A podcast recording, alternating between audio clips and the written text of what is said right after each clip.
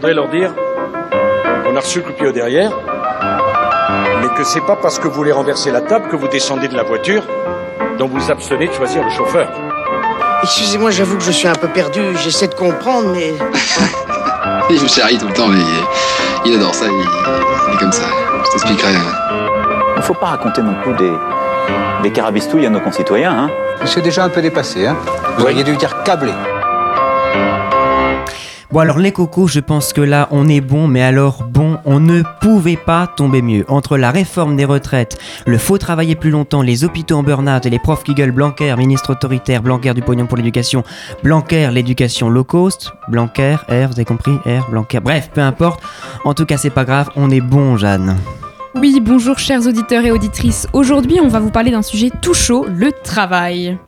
Work, lavorare, trabaro, arbeit, toutes les langues, toutes les cultures ont leurs propres mots pour désigner ce que l'on appelle la production de biens et services ou plus largement l'effort de transformation de la nature pour satisfaire nos besoins, le travail. Mais si on regarde de près, à chaque langue, sa portée symbolique du mot, work par exemple, on voit davantage à l'idée de création, laborare à l'idée de labeur.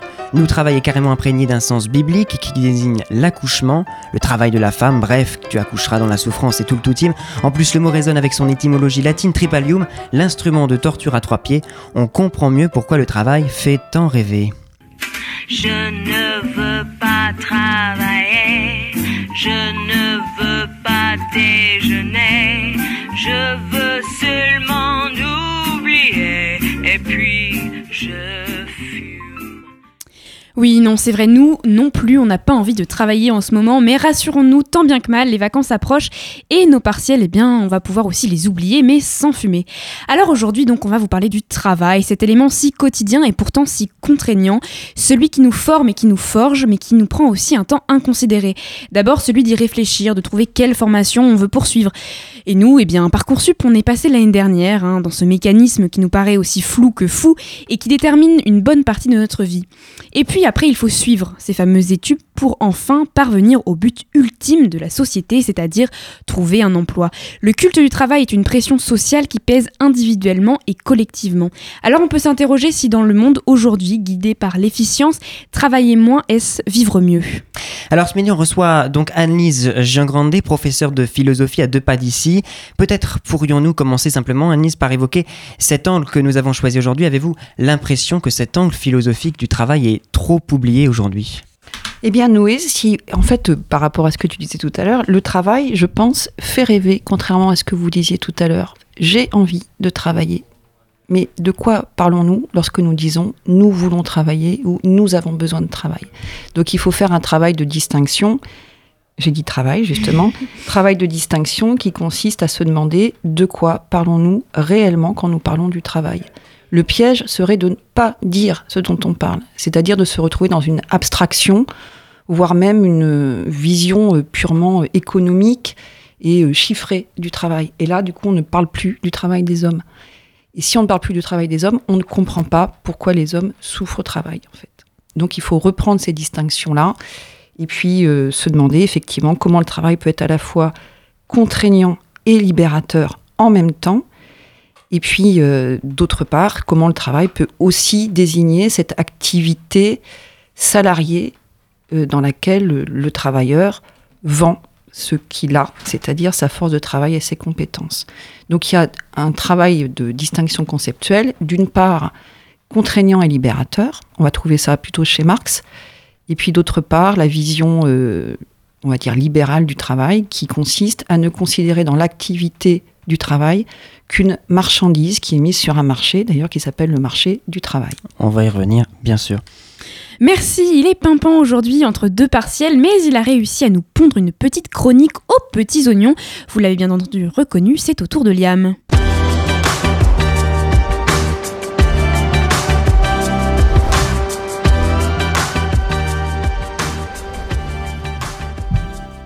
Bon, eh bien, cette semaine, je n'avais pas trop d'idées pour ma chronique. Le travail, un sujet vaste et foulou, qui m'a fait repenser à une pièce de guignol que je regardais étant enfant sur une cassette chez ma grand-mère.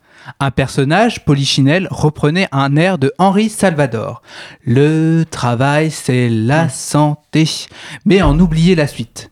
Grâce à Internet, j'ai pu retrouver cette merveille qui a affreusement mal vieilli, cela dit. Donc me voilà, ni une ni deux, à regarder une pièce de guignol à 1h du matin entre le 10 et le 11 décembre, alors que j'avais mes partiels dans moins de deux jours. Bon, il est vrai que je glandouille pas mal, comparé à Jeanne et ses 6 heures à la BU, tout- à la BU tous les jours.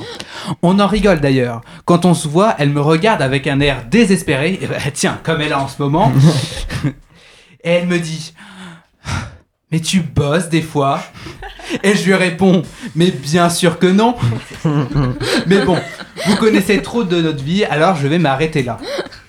Revenons plutôt à notre sujet, même si ma fainéantise a un lien avec lui, le travail. Dans un monde où le travail devient un moyen de pression pour les femmes et les hommes qui n'en trouvent pas, il est urgent de recontextualiser. Le travail se définit selon le Larousse comme une activité de l'homme appliquée à la production, à la création, à l'entretien de quelque chose qui peut être rémunéré ou non. Il est l'un des deux facteurs de production avec le capital, c'est-à-dire les machines. Merci les cours d'SES. Le travail a plusieurs aspects lorsqu'on le regarde. Il peut être catégorisé comme économique, social ou encore philosophique. D'ailleurs, nous pouvons prendre en exemple pour ce dernier notre invitée, puisqu'elle est professeure de philosophie. Et oui, cela ne s'invente pas. Mais bon, j'ai dit qu'il fallait recontextualiser la chose travail, alors nous voici revenus des milliers d'années en arrière à l'Antiquité. Je ne fais pas de l'histoire pour rien. On peut se demander ce que signifie le travail durant cette période. Eh bien, pour les Grecs ainsi que les Romains, le travail est synonyme de difficulté. Pénose pour les premiers, qui a donné par exemple peine, ou labor pour les seconds, qui font décoller le mot labeur. Le travail fait par des esclaves est à différencier des travaux de la cité, hommes politiques et citoyens. Cette idée de peine perdure tout au long du Moyen Âge avec les seigneurs qui étaient plutôt oisifs, alors que le travail était destiné aux serfs et aux tiers-états. C'est avec l'émergence de la société bourgeoise du 18e, mais surtout du 19e, que le travail ne va plus être vu comme une peine, mais plutôt comme une vertu. En effet, le travail a permis à cette société d'éclore.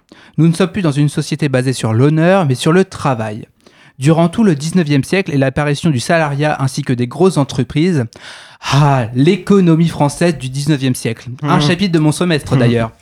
Le travail devient la condition pour se lever dans la société. Sauf que cela entraîne parfois des contestations de cette forme de société basée sur le capitalisme et le libéralisme. Toujours selon le Larousse, le capitalisme se définit par la propriété privée et le libre-échange. Une idéologie opposée à ce capitalisme apparaît durant cette période, le socialisme, mais aussi le marxisme ou encore le communisme. Ah, encore un chapitre de mon semestre. Bon, normalement c'est le dernier. Ce fameux 19e siècle voit aussi les femmes reléguées à la maison puisque les hommes politiques de cette époque se félicitaient d'avoir libéré la femme du travail. Ah, le genre au 19e siècle. C'est bon, j'arrête promis. Nous connaissons le travail majoritairement aujourd'hui avec l'opposition politique de notre temps, gauche-droite. Dans son temps, ses conditions et ses pénibilités, les débats sociaux se forment sur le travail et l'emploi, qui doit être l'excellence à atteindre pour tous. Pour finir, j'aimerais aider Polichinelle à se rafraîchir la mémoire. Henri Salvador disait Le travail, c'est la santé. Oui, mais qu'en est-il de la suite? Rien faire, c'est la conserver. Les prisonniers du boulot font pas de vieux os. Voilà, ne rien faire, c'est la conserver. Alors pendant ces vacances, ne faites rien, c'est pour votre santé. Moi, en tout cas, c'est ce que je vais faire après ces partiels catastrophiques. Joyeux Noël et bonne année Merci Liam. Faut-il travailler moins pour vivre mieux? C'est une large question s'oppose le quantitatif au qualitatif. Alors il ne faut pas aller bien loin pour se rendre compte que le travail peut se révéler être un fardeau, on le pousse à l'extrême. Travailler plus pour gagner plus c'est en tout cas une vision encouragée par le libéralisme. Il y a quelque chose de séduisant dans le libéralisme en ce sens qu'il satisfait un intérêt totalement privé, mais il déshumanise aussi les liens au monde par l'espace fragmenté réduit à son strict nécessaire pour être le plus efficient dans un domaine particulier. Alors pour reprendre l'exemple de l'hôpital dont je parlais à l'instant, on se rend compte que c'est aussi une réalité là-bas. On encourage la rentabilité, l'efficience avec l'instauration de la tarification à l'activité par exemple. J'avais rencontré il y a quelques années un chirurgien un chirurgien pulmonaire à l'hôpital de Caen qui racontait qu'il ne voyait plus ses collègues spécialisés dans d'autres domaines et qu'il restait à les tâches qui lui étaient assignées pour être le plus efficient possible finalement, Nice Jean Grandet, on se retrouve euh, à se rendre compte que euh, notre désir aveugle de rentabilité réduit le, travail à un fardeau. Alors effectivement, si on ne distingue pas la dimension euh, humaine du travail et la dimension marchande du travail, effectivement, aller se vendre sur un marché et être le plus efficace, le plus rentable possible, c'est faire du travail uniquement un outil dont on a intérêt à puiser et même qu'on a intérêt à épuiser jusqu'à tirer un maximum de, rentabilité et de profit. Ce qui va mettre les salariés dans une situation où ils ne vont pas euh, se reconnaître à leur travail. Euh, tu prenais tout à l'heure, Noé, l'exemple du soin. Effectivement, un soignant qui a été euh, formé et qui aime son travail, qui est formé à soigner, c'est-à-dire à, à soigner des personnes. Euh, si on lui demande euh, sans cesse de faire des rapports sur ses soins ou même de comptabiliser uniquement les soins qui euh, sont euh, chiffrés par l'hôpital, alors que le soin, on le sait très bien, c'est aussi euh, se faire comprendre, entendre, écouter, revenir en arrière, expliquer, s'expliquer entre sujets, c'est-à-dire de personne à personne. Si on gomme cette dimension-là du travail de soignant, effectivement, les soignants se retrouvent à être eux-mêmes divisés, c'est-à-dire euh, fragmentés, non plus être des sujets au travail, mais des, des- personnes qui ne vont pas se reconnaître dans les actes qu'ils font. Certaines infirmières témoignent par exemple qu'il leur arrive d'aller prendre des informations euh, et même de renseigner des, des personnes soignées à l'hôpital et de ne pas pouvoir rencontrer le regard en fait du soigné. Pourquoi? Parce qu'il faut qu'elle consigne toutes les informations médicales sur un ordinateur. Et pendant qu'elle tape sur l'ordinateur, effectivement, elle ne regarde pas la personne qui est en face d'elle.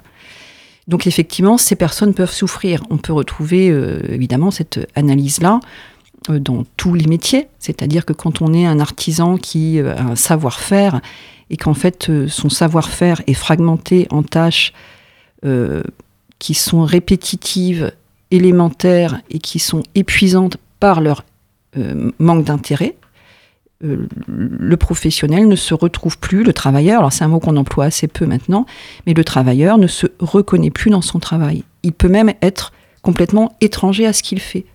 Il peut même arriver que ce qui sort de ses mains, c'est-à-dire que ce qu'il fait, euh, s'oppose à lui et se dresse, dit Marx, comme euh, un monstre étranger à lui. Et j'entendais hier soir euh, dans un documentaire sur euh, les femmes combattantes dans les Gilets jaunes, des femmes qui témoignaient, qui disaient, moi, mon travail s'est mis à me dégoûter. Il y a aussi toute une sacralisation du travail. Du point de vue sociologique, le travail est un intégrateur social qui permet de tisser un réseau de sociabilité, de s'ancrer dans des normes collectives de vie, de consommation. Cela crée donc une pression et puis le travail permet aussi de sentir son utilité sociale. Est-ce que ce n'est pas dérangeant justement cette pression sociale, ce culte du travail? Alors le culte du travail, il s'explique de deux façons. Il s'explique par le fait qu'on l'ait valorisé comme étant euh, d'abord le seul moyen pour subvenir à ses besoins, non pas pour ce qu'on y fait, mais pour le salaire qu'on en rapporte. Donc là, c'est vraiment une marchandise. Il faut bien que j'aille travailler puisqu'il faut que je rapporte chez moi un salaire qui est un moyen qui me permettra ensuite d'acheter, c'est-à-dire de consommer. Et dans ce cas-là, le, le travailleur euh, se vend pour pouvoir ensuite euh, acheter, donc il produit pour pouvoir ensuite consommer. Et puis par ailleurs, le travail, il a été aussi valorisé comme étant, euh, depuis, on va dire 1789, comme étant, alors pour le libéralisme, comme étant la, seule possibilité d'acquérir ce qu'on a.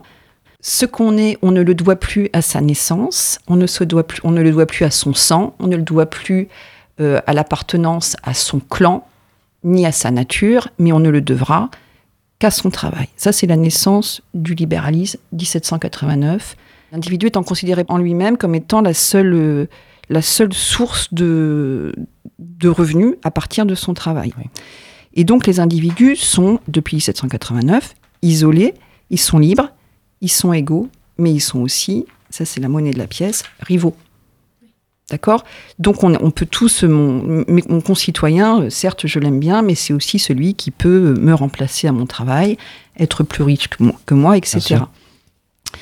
Euh, voilà, donc valorisation du travail par euh, la théorie libérale de l'individu, d'accord, le libéralisme, l'individualisme démocratique, et puis valorisation aussi du travail par euh, la philosophie marxiste, à la suite de Hegel, puisque Marx voit dans le travail l'essence de l'homme en fait, c'est-à-dire que l'homme ne peut devenir lui-même, déployer toutes ses facultés intellectuelles, créatrices et euh, physiques et sociales, communautaires, que en se coltinant la matérialité du monde. C'est-à-dire, je ne suis un homme que si je rencontre ce qui n'est pas moi. Et ce qui n'est pas moi, c'est la matière qui me résiste. C'est-à-dire euh, euh, ce champ qui, dont il va falloir que je tire quelque chose, ce texte qu'il va bien falloir que je comprenne, etc. Donc là, on a bien sûr donc l'idée d'un travail qui est certes contraignant, parce qu'il va falloir fournir un effort, mais dans cet effort, je vais me libérer de la nature, c'est-à-dire de ce qui est donné en moi et qui est euh, figé. Sans le travail, nous, serions encore tous euh, les, enfants hétéronomes que nous étions euh, il y a quelques années. Et c'est en travaillant que nous libérons nos facultés, en fait. Alors on, va y revenir justement à ça, mais dans le droit à la paresse, Paul Lafargue, le gendre de, de Karl Marx, justement, s'étonne de l'étrange folie qu'est l'amour que la classe ouvrière porte au travail, alors qu'il décrit celui-ci comme la cause de toute dégénérescence intellectuelle, de toute déformation organique, on y reviendra. Il rappelle d'ailleurs que cet amour n'est pas universel et que certaines sociétés primitives, Liam l'a rappelé tout à l'heure, y échappent aussi que les civilisations antiques, dans lesquelles les philosophes considéraient le travail comme une dégradation de l'homme libre. Euh, alors ce bouquin pose la problématique euh, étonnante, des problématiques étonnantes qui sont actuelles et qui interrogent la place que l'on choisit d'accorder au travail, a fortiori dans un monde où l'intelligence artificielle et la robotique sont non seulement de plus en plus importantes et accessibles, mais aussi de plus en plus performantes. Est-ce que la solution ne serait pas finalement sous nos yeux, échapper à la souffrance du travail qui épuise, qui ne résulte pas de la création d'un homme, mais d'un processus qu'il dépasse, en réduisant son importance et en remplaçant l'humain par des machines qui sont finalement sous, sous nos yeux? La question qu'on peut se poser, c'est si euh, les nouvelles technologies nous permettent de travailler moins, est-ce que nous ne pourrions pas en profiter pour travailler mieux, c'est-à-dire non pas nous libérer euh, complètement de tout, euh, tout effort, parce que là, ce serait évidemment euh, mourir d'inertie et rester figé dans, nos- notre sommeil d'enfant. Mais donc la question, ce serait que, pouvons-nous, que pourrions-nous faire du temps que nous libérons du travail asservissant, cadencé, etc., que nous pourrions confier à des machines, comme les Grecs le confiaient en fait à des esclaves. Et les Grecs appelaient les activités les plus dignes de l'homme le loisir, hein, comme euh, tout à l'heure on, on l'a dit, c'est-à-dire le véritable temps libre, c'est-à-dire le temps qui va, qu'il nous faut à nous hommes pour euh, être véritablement des hommes. Donc la spéculation euh, scientifique, la spéculation intellectuelle, et puis surtout le débat politique. Donc effectivement, si nous, si la, technique, si maintenant la technologie euh, remplit sa promesse qui est de nous libérer de ce qu'il y a de pénible dans le travail, ben, on peut voir ça plutôt comme une bonne nouvelle et nous dire effectivement, on va pouvoir avoir du temps pour nous associer de nouveau, pour nous écouter, pour euh, débattre, refaire de la politique et pas simplement euh, se déplacer de temps en temps pour aller voter. Vous restez avec nous, on fait une courte pause avec Elisol qui nous a pondu une petite chronique ce midi. On revient juste après au travail. Faut-il travailler moins pour vivre mieux? Tout de suite, Élise, c'est à toi.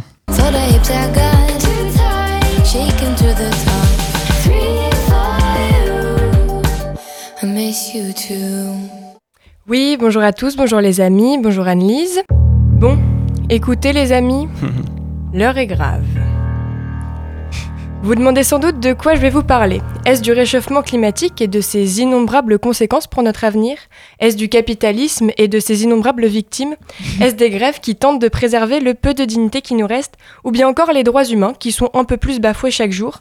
Eh bien non, je vais vous parler d'un sujet primordial, rien à voir avec tous ces sujets secondaires que je viens d'énumérer.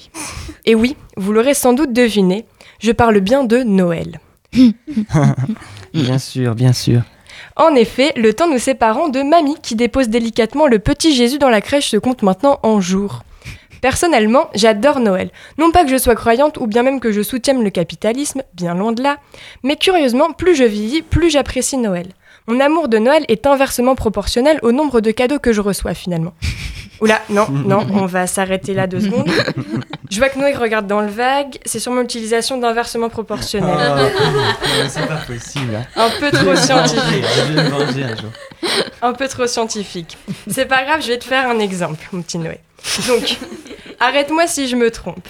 Mais plus tu vois des gros monsieur avec une moustache vieux et un peu sale, moins t'es excité. On est d'accord On est d'accord. Et ben moi, c'est pareil avec Noël. Non, non pas que Noël m'excite. Enfin bref, vous avez compris. Donc Noël. J'aime Noël, mais pas que. Le moment que j'aime moyen moins, c'est lorsque je me rends compte que finalement, les gens auxquels je fais des cadeaux, je les connais pas si bien que ça. Je suis là, à déambuler dans les rayons d'une grande enseigne capitaliste, à me poser des questions qui me seraient jamais venues à l'esprit en temps normal, du type est-ce qu'un masque revigorant grand froid glacial pour les pieds c'est son truc? Est-ce qu'il est plus couleur graine de chia ou bien pomme dauphine pour les serviettes de table? Ou est-ce que ce porte-éponge en laiton irait bien dans sa cuisine? Enfin bon, vous voyez forcément de quelles questions je veux parler. Mais Noël, c'est aussi un super moment pour pouvoir se rendre compte que soit Oh mon dieu, mais c'est trop bien, comment vous avez deviné? C'est pas comme si je disais trois fois par jour que je voudrais absolument aller à ce concert. Ou alors Oh merci Tati Christine, c'est super gentil, fallait pas. Non, non, franchement, fallait pas. hein. Comment t'as deviné que j'étais une personne à claquette de massage? Ah, tu savais pas? L'idée t'est venue comme ça? Et je me disais aussi. Enfin bref, il y a de super moments à Noël aussi. D'abord, on peut boire du vin chaud. Et franchement, qui ne paierait pas 3,50€ pour boire du vin rouge passé au micro-ondes avec un peu de cannelle dedans? Honnêtement. Ou bien les illuminations, c'est super joli, à condition que t'occultes le fait qu'à cause du Père Noël qui clignote, la planète se meurt un peu plus vite. Et que chaque guirlande branchée, c'est un peu plus de pollution dans les yeux et les poumons de chacun. Enfin bon. Mais Noël, c'est vraiment chouette. D'abord, il y a les repas de Noël. C'est l'occasion de se retrouver tous autour d'un bon repas, un bon petit toast de foie malade provenant d'un canard ayant été gavé à mort. Délicieux, n'est-il pas? Ou encore toutes ces fabuleuses discussions qui commencent à prendre une tournure de plus en plus sympathique au fur et à mesure que les verres se vident. Ces fameuses discussions où l'on peut retrouver quelques grands classiques que je vais vous citer. Comme par exemple Non mais franchement, les migrants, et après on s'étonne qu'il y ait du chômage. Ou encore, non mais franchement, avec tous les Arabes, on n'est plus chez nous, on va bientôt devoir se faire convertir. N'oublions ainsi pas de faire l'amalgame entre Arabes et musulmans. Et oui, nous saluons bien entendu tous les chrétiens d'Orient, les juifs séfarades et les athées. Mais celle qui revient en force pour ces fêtes, vous l'aurez sans doute deviné, il s'agit de honnêtement les grévistes, s'ils bossaient autant qu'ils gueulent, on n'en serait pas là, moi je te le dis. Et oui, effectivement, on n'en serait pas là, on serait bien plus dans la merde, Michel. Alors oui, j'aime Noël, mais des fois, franchement, je me demande bien pourquoi. Ah là là. Merci Elise. On revient sur notre sujet aujourd'hui, le travail. Avec nous, Alnise Giangrande. On cherche par tous les moyens à rentabiliser notre quotidien. On se rend compte, notamment avec Uber, Deliveroo, Blablacar, aussi qu'on est entré dans une dynamique dangereuse qui nous pousse à tout vendre, à tout rentabiliser dans l'action humaine. Quel danger cela représente? Eh bien, le danger que ça représente, c'est de passer complètement à côté de la dimension humaine de, de la vie sociale, en fait, qui est aussi une vie euh, qui doit être pensée collectivement, qui se vit avec son corps. En fait, euh, en t'écoutant là, je me dis que le risque, c'est qu'on soit dans une société qui déréalise, en fait. On ne réalise plus ce qu'on fait. C'est-à-dire qu'en travaillant, on ne réalise pas euh, ce qu'on est en train de produire, on n'a pas de, on se représente pas l'œuvre, on a une vision euh, fragmentée. En rentrant des données dans un ordinateur, on se rend pas compte que ces données représentent des vies euh, matérielles, des vies humaines euh, en chair et en os. Et puis en mettant euh, en location une partie de son appartement ou un bout de sa voiture, on ne se rend pas compte qu'on est en train en fait de mettre sur le marché tout ce qu'on a. Parce qu'on pourrait aussi mettre sur le marché, pourquoi pas, un bout de son bras pour accompagner quelqu'un, etc. Donc en fait, on perd la matérialité, c'est-à-dire on perd l'homme concret. Et l'homme concret, une fois qu'il est perdu, ben on sait bien ce que ça donne. Ça peut donner euh, la barbarie. C'est-à-dire à partir du moment où on déréalise ce qu'on fait, on peut aussi euh, mettre à mort de façon euh, méthodique, rationnelle, entre guillemets, scientifique, des millions de personnes. Alors, euh, faut-il travailler moins pour vivre mieux Tu l'as dit Noé tout à l'heure, c'est une question qui mêle le quantitatif au qualitatif. Est-ce que ce n'est pas là le problème dans notre société aujourd'hui justement, concevoir le travail comme un moyen en vue d'une fin, c'est-à-dire percevoir un revenu et donc subvenir à, ses besoins, payer le loyer, faire ses courses? Oui, en fait, il faudrait peut-être de nouveau euh, penser à ce qu'on fait quand on travaille, c'est-à-dire euh, se demander quel est le sens du travail, si on réalise, comme je disais tout à l'heure, au sens propre, hein, si on réalise ce qu'on fait, avec qui on le fait, pourquoi on le fait et comment on veut le faire. C'est-à-dire qu'il faut prendre le temps, évidemment, de euh, débattre dans les entreprises, mais aussi dans les institutions publiques, de, du sens et puis des moyens qu'on se donne pour réaliser ce sens. Et bien souvent, alors les psychologues du travail le remarquent, hein, je pense aux travaux de Marie Peset par exemple, ce dont témoignent les salariés qui souffrent au travail, c'est de la perte de sens. Je fais quelque chose, mais un, on m'a enlevé le savoir de ce que je fais, et deux, je ne me reconnais pas dans ce que je fais. Et ça peut même aller jusqu'à ce qu'on appelle le conflit euh, éthique au travail, c'est-à-dire que non seulement je ne me reconnais pas dans ce que je fais, mais je pense que je fais mal mon travail. Et là, effectivement, ce sont les travailleurs les plus zélés, les plus consciencieux, euh, qui vont le plus souffrir, puisqu'ils vont euh, se retrouver dans des conflits de valeurs, en fait. Merci. Ce matin, donc on n'avait pas très très envie de nous lever non plus, hein, nous. Et pourtant, on est là. On fait une courte pause musicale avec Jacqueline Taïeb. Il faut se réveiller. Faut se réveiller.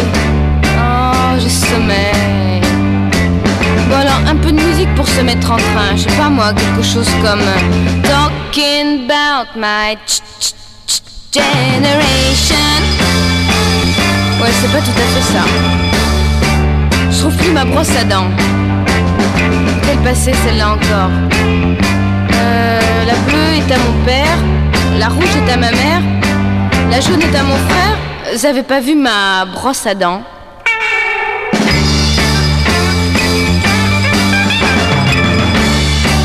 Lundi aujourd'hui. Ah, pour demain, j'ai un devoir d'anglais. Hmm, J'aimerais bien avoir Paul McCartney pour m'aider.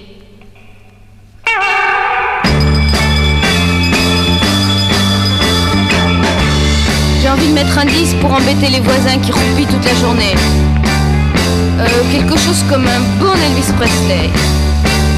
Oh, mais c'est vrai, celui-là, il en est resté. Ah.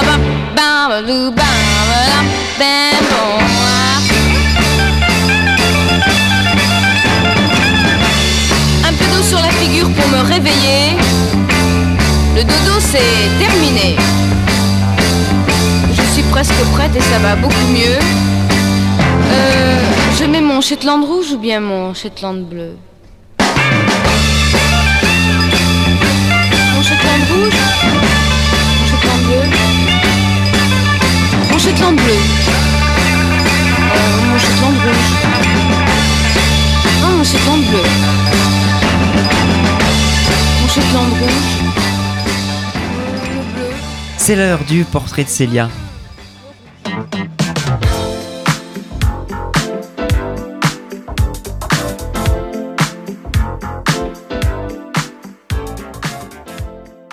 Chaque semaine, Célia, tu nous présentes une personnalité en lien avec le sujet de notre émission et c'est aujourd'hui un grand homme qui s'est grandement penché sur cette question du travail que tu as choisi, Karl Marx.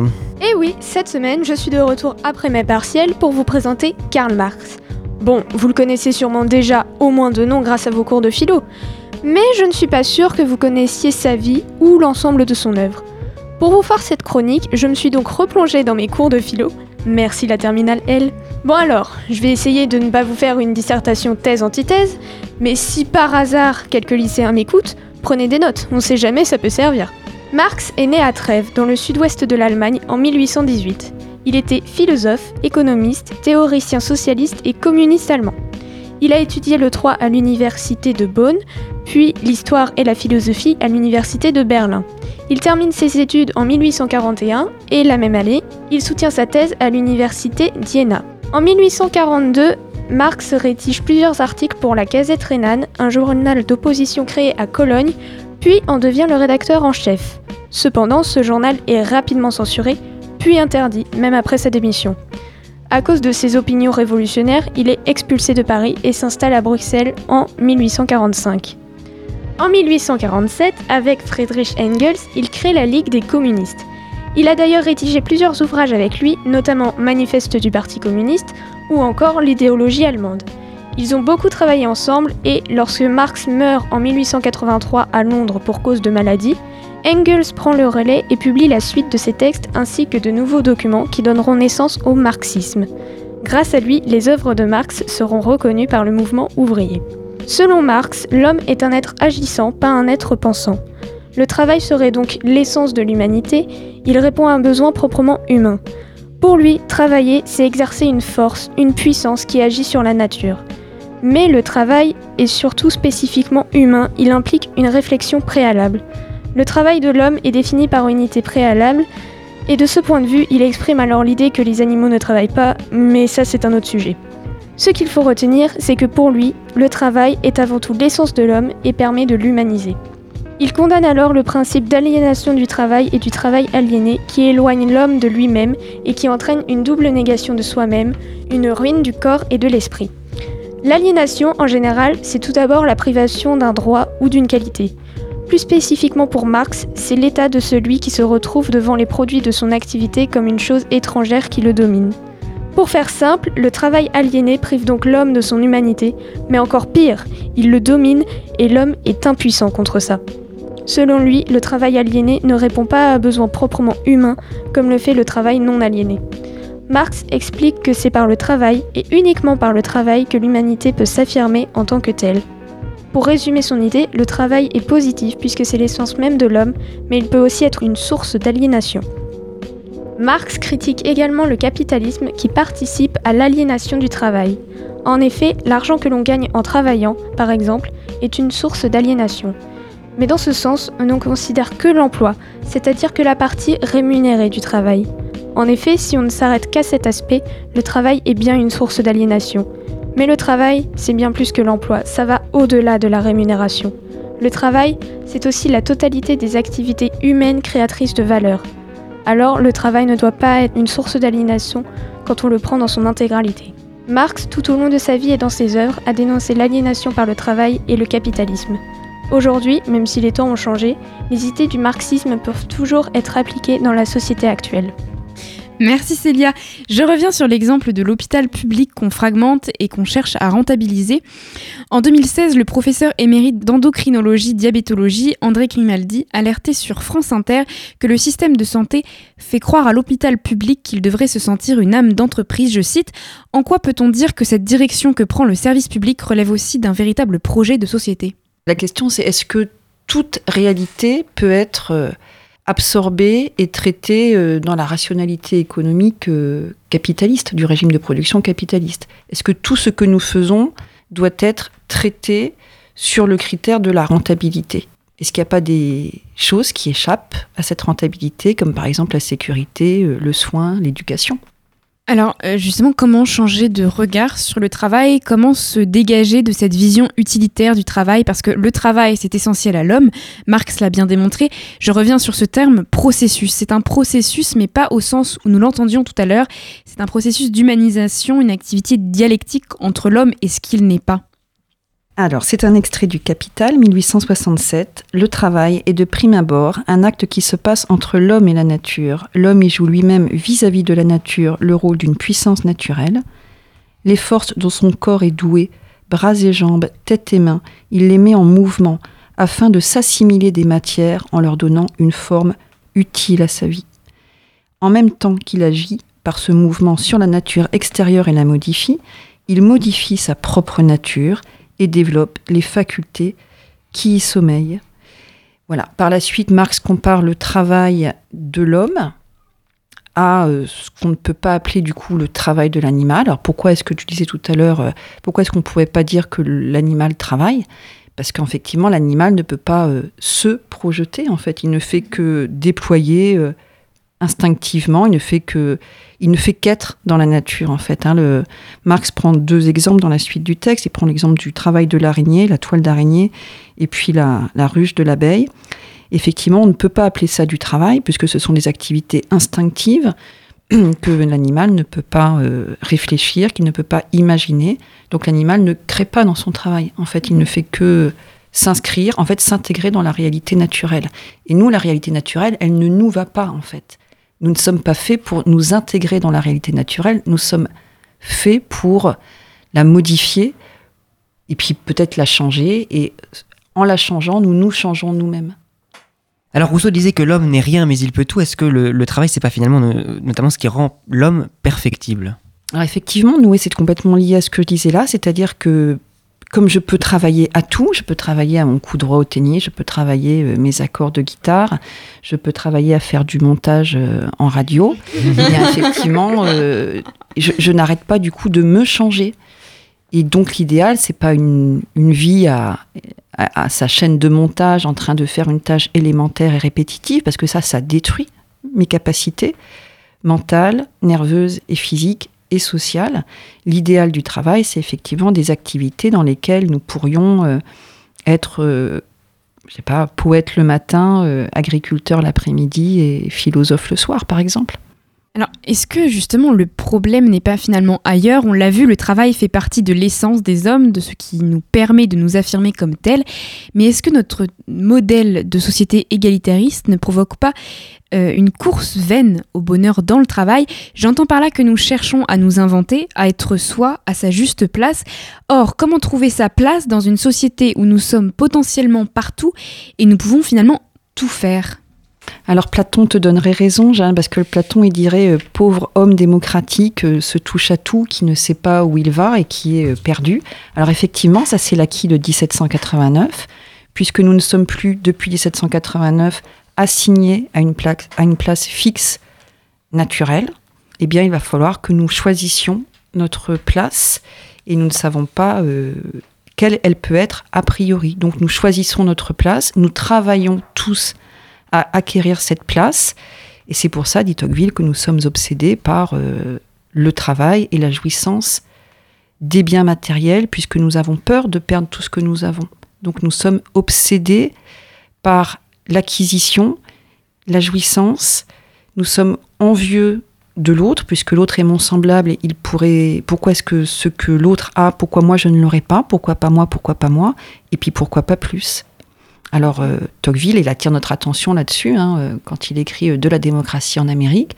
Et il nous dit qu'il va falloir que les citoyens, pour ne pas se perdre complètement dans cette activité absurde et agitée du travail et de la consommation, il va falloir réinvestir la sphère de la politique, c'est-à-dire le souci des affaires communes, et puis sortir de l'apathie l'homme démocratique qui est en fait euh, replié sur soi et sur son bien-être matériel, sur son inquiétude, sur son envie et sur euh, son, son appétit euh, insatiable de richesse matérielle. Et Tocqueville nous dit, nous avons la capacité, il faut absolument activer cette capacité de nous réinvestir alors dans les associations, dans la presse, etc. Alors comment percevoir cette dimension d'humanisation du travail? Comment parvenir à un regard pleinement désintéressé aussi des, hommes et de nos rapports au monde? Euh, Est-ce qu'il ne faudrait pas développer des capacités contemplatives des hommes face au monde? Est-ce que la contemplation serait une réponse? Oui, alors la contemplation, il faut l'entendre comme étant en fait, euh, je pense plutôt un... Il faut ralentir en fait. Oui. on est dans, une idéologie euh, incroyablement pesante en fait du chiffre, hein, puisqu'on chiffre tout, tout est calculé, et puis de la vitesse. Alors ralentissons, et puis euh, regardons euh, ce que nous faisons, regardons, euh, je sais pas, lisons, prenons le temps de débattre politiquement, de débattre de ce que nous faisons au travail, et puis cherchons à peut-être prendre le temps de davantage vivre ce que nous avons à vivre, et puis euh, plus précisément euh, en politique, le vivre ensemble. Merci beaucoup Gandé d'être venue aujourd'hui dans Carabistouille pour nous parler de ce sujet si important qu'est le travail. À la semaine prochaine, chers auditeurs et auditrices, pour une nouvelle dose d'engagement.